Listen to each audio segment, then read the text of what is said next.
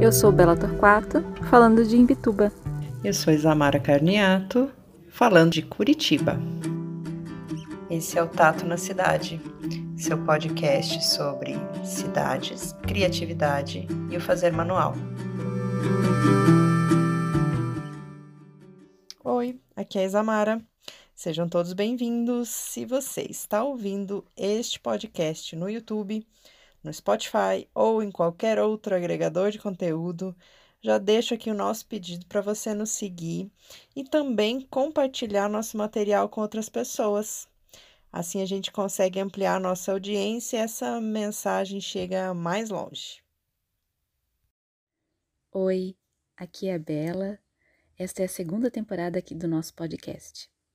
Dessa vez, nós decidimos aproveitar esse espaço que a gente está construindo aqui para dar voz e oportunidade para as pessoas que põem a mão na massa e exercitam a criatividade nos fazeres manuais. Tudo aconteceu assim. Nós fizemos um convite aberto a toda e qualquer pessoa que quisesse participar. E foi muito legal ver os formulários de vários lugares do Brasil chegando. Então agora, nesses episódios, vocês vão poder ouvir um compilado dos áudios que nós recebemos e editamos com muito carinho, na voz de cada uma e cada um dos participantes. É para ouvir e se encher de emoção e inspiração.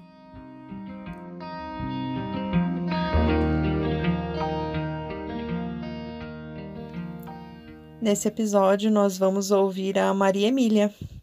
Ela traz para a gente uma história cheia de realizações de sonhos, de muito estudo e também muita dedicação e persistência. Eu espero que essa voz te contagie, tanto quanto nós. Com vocês, Maria Emília Mendes.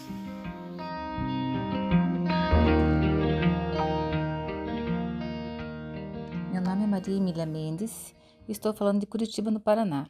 Eu sou artista visual e designer de estampas. Eu trabalho com pintura em tela e com a criação de estampas para produtos de moda casa, como toalhas de mesa, jogos americanos, guardanapos e almofadas, e mais recentemente com a criação de estampas para lenços e cangas de praia. Para realizar meus trabalhos, eu utilizo tintas de vários tipos, como tinta acrílica, tinta óleo, tinta para aquarela, lápis de cor, pastel e carvão, tudo que me permite criar tanto em tela como em papel para aquarela, estampas e nos reportes. Então, depois de tudo pronto, vai para uma empresa de impressão digital ou sublimação, dependendo do produto. Tive que aprender a comprar os tecidos para lenços, para as cangas, os aviamentos e acabamentos.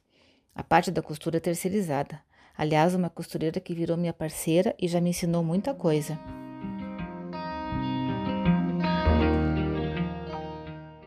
Eu lembro que eu sempre gostei de trabalhos manuais desde criança, porque eu sempre via minha mãe e as minhas tias em aulas de bordado, costura, crochê, etcétera. E mais tarde, embora eu quisesse ser designer ou artista, o caminho da vida me levou para um curso de administração. Mais tarde trabalhei em banco, mas sempre frequentei uns cursos de pintura à noite, desenho, história da arte, fotografia e outros tantos. Quando nasceu a segunda filha, eu parei de trabalhar e fui fazer a Belas Artes. Era um grande sonho meu. Durante a faculdade, eu fazia caixinhas decoradas para ajudar a pagar o material das aulas. Depois do mestrado, eu frequentei um ateliê de pintura do Edilson Viriato por uns oito anos. Me achei novamente na pintura. Fiz muitas exposições aqui em Curitiba, no estado do Paraná, São Paulo, Santa Catarina, no Rio e até da Bienal de Curitiba participei. Daí veio a pandemia. Eu que já tinha uma queda pela estamparia, estava em casa só num carnaval e não tinha muito o que fazer, e encontrei um curso na internet. Aquilo foi minha salvação, pois durante todo esse tempo em casa, eu pude olhar para o meu jardim, o entorno da casa, e trazer muitos elementos, como as plantas, as árvores e tudo que tinha no entorno, e criar as minhas estampas em aquarela. Tive que aprender a usar o Photoshop, penei um monte, mas hoje eu sinto o maior orgulho daquilo que eu faço. Eu me defino como uma pessoa que, dentro do meu propósito, vive um dia de cada vez. e sempre olhando para frente. Hoje essa atividade manual, ela compreende estudar uma temática. Aí eu faço os desenhos, eu pinto, daí eu escaneio, eu recorto, eu trato as imagens e monto as estampas. Isso muitas vezes leva dias.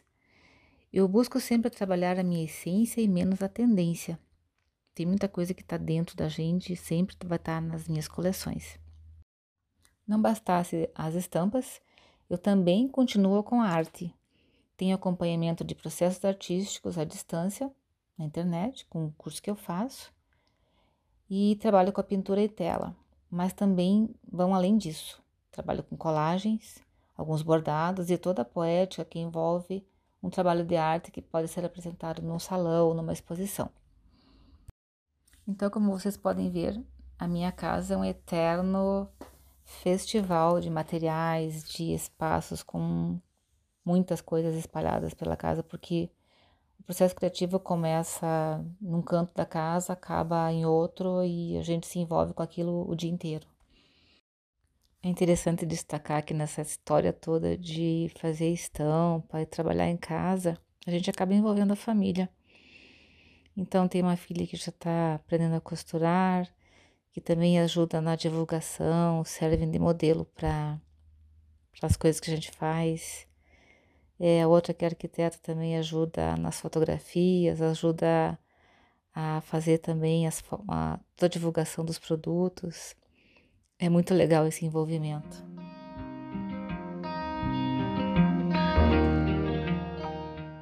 Eu atendo não só pessoas que têm loja ou consumidor final, como também atendo arquitetos que têm interesse em levar meus trabalhos para os ambientes que eles decoram.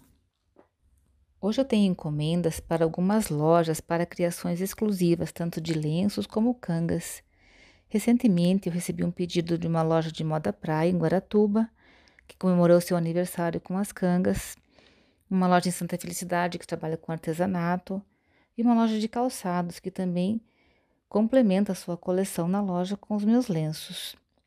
Eu tive apoio de muitas amigas que não só compram o que eu faço, mas também às vezes me dão algumas ideias. Ainda tem aquelas que presenteiam e outras que levam, né? Outras pessoas que gostam de levar É, toda a nossa iconografia, algumas coisas do estado para presentear amigos ou pessoas que moram fora do país até. E depois eu recebi um convite para criar algumas coisas para o Museu João Turin.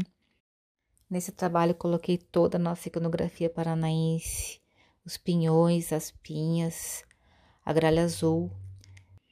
Então eu fiz uns lenços.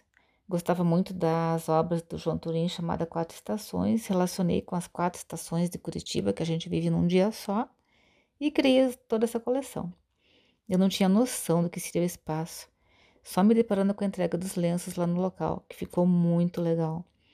Foi um grande desafio, do qual eu fiquei muito feliz quando o prefeito me ligou, elogiando meu trabalho. Tem coisa melhor que esse reconhecimento?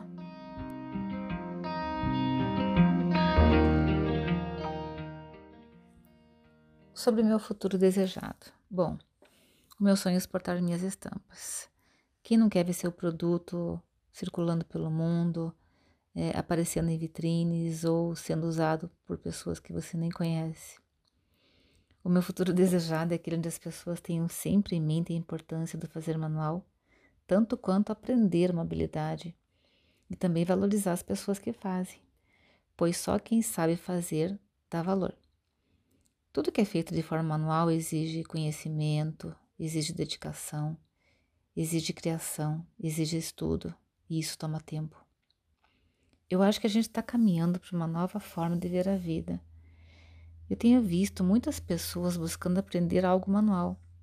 Sabe, tem pessoas aprendendo a costurar, tem gente aprendendo a cozinhar, fazendo tantos trabalhos manuais que eram despercebidos antes da pandemia. Essa pandemia ensinou muita coisa para a gente, ensinou a valorizar o que é regional. Eu tenho visto muitos lojistas comprando só de produtores locais, com qualidade excepcional. Afinal, a gente tem que rever os nossos conceitos. consumindo menos e valorizar o planeta, porque ele é o único que a gente tem. Essa é a verdade que nós temos hoje. Além disso tudo, eu acho que o futuro desejado é que as pessoas tenham sempre sonhos. Assim como eu tive o sonho de um dia ser uma designer de estampa, ser uma artista, eu nunca desisti. Eu sempre fui atrás do meu sonho. E quem sabe essa minha experiência traga um pouquinho de sonho para vocês também que estão me ouvindo.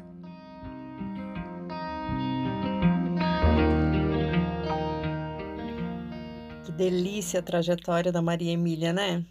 Bom, eu tô aqui só imaginando que você deve estar muito curioso para ver os trabalhos dela, não é? Então, você pode acessar os perfis dela no Instagram.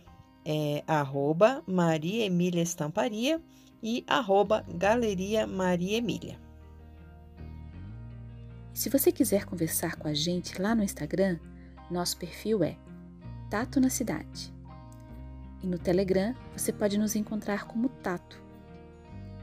Agradecemos a todas e todos vocês que nos ouviram até aqui. E não deixem de escutar os demais episódios dessa temporada. Até mais!